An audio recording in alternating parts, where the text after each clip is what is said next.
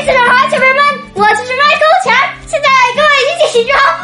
小朋友们，你们知道为什么我这么高兴吗？因为我又可以解我爸爸的锁啦！我爸爸包里啊，那天我发现竟然有一双臭袜子和笔记本电脑，还有他的书都放在一起。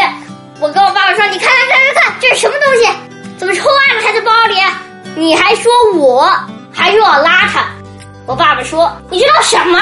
这是我新买的一双袜子，我放里面忘拿出来了。我还拿出袜子让他闻了闻，嗯，好像是新的。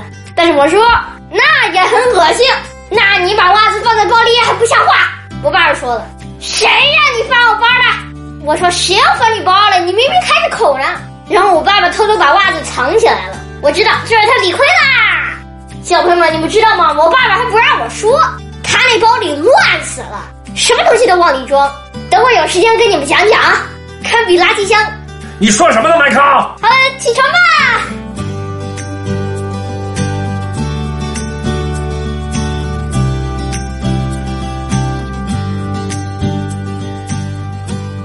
诸葛亮说：“志当存高远。”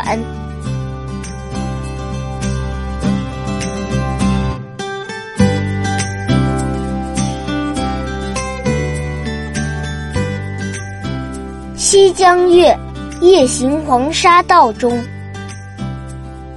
明月别枝惊鹊，清风半夜鸣蝉。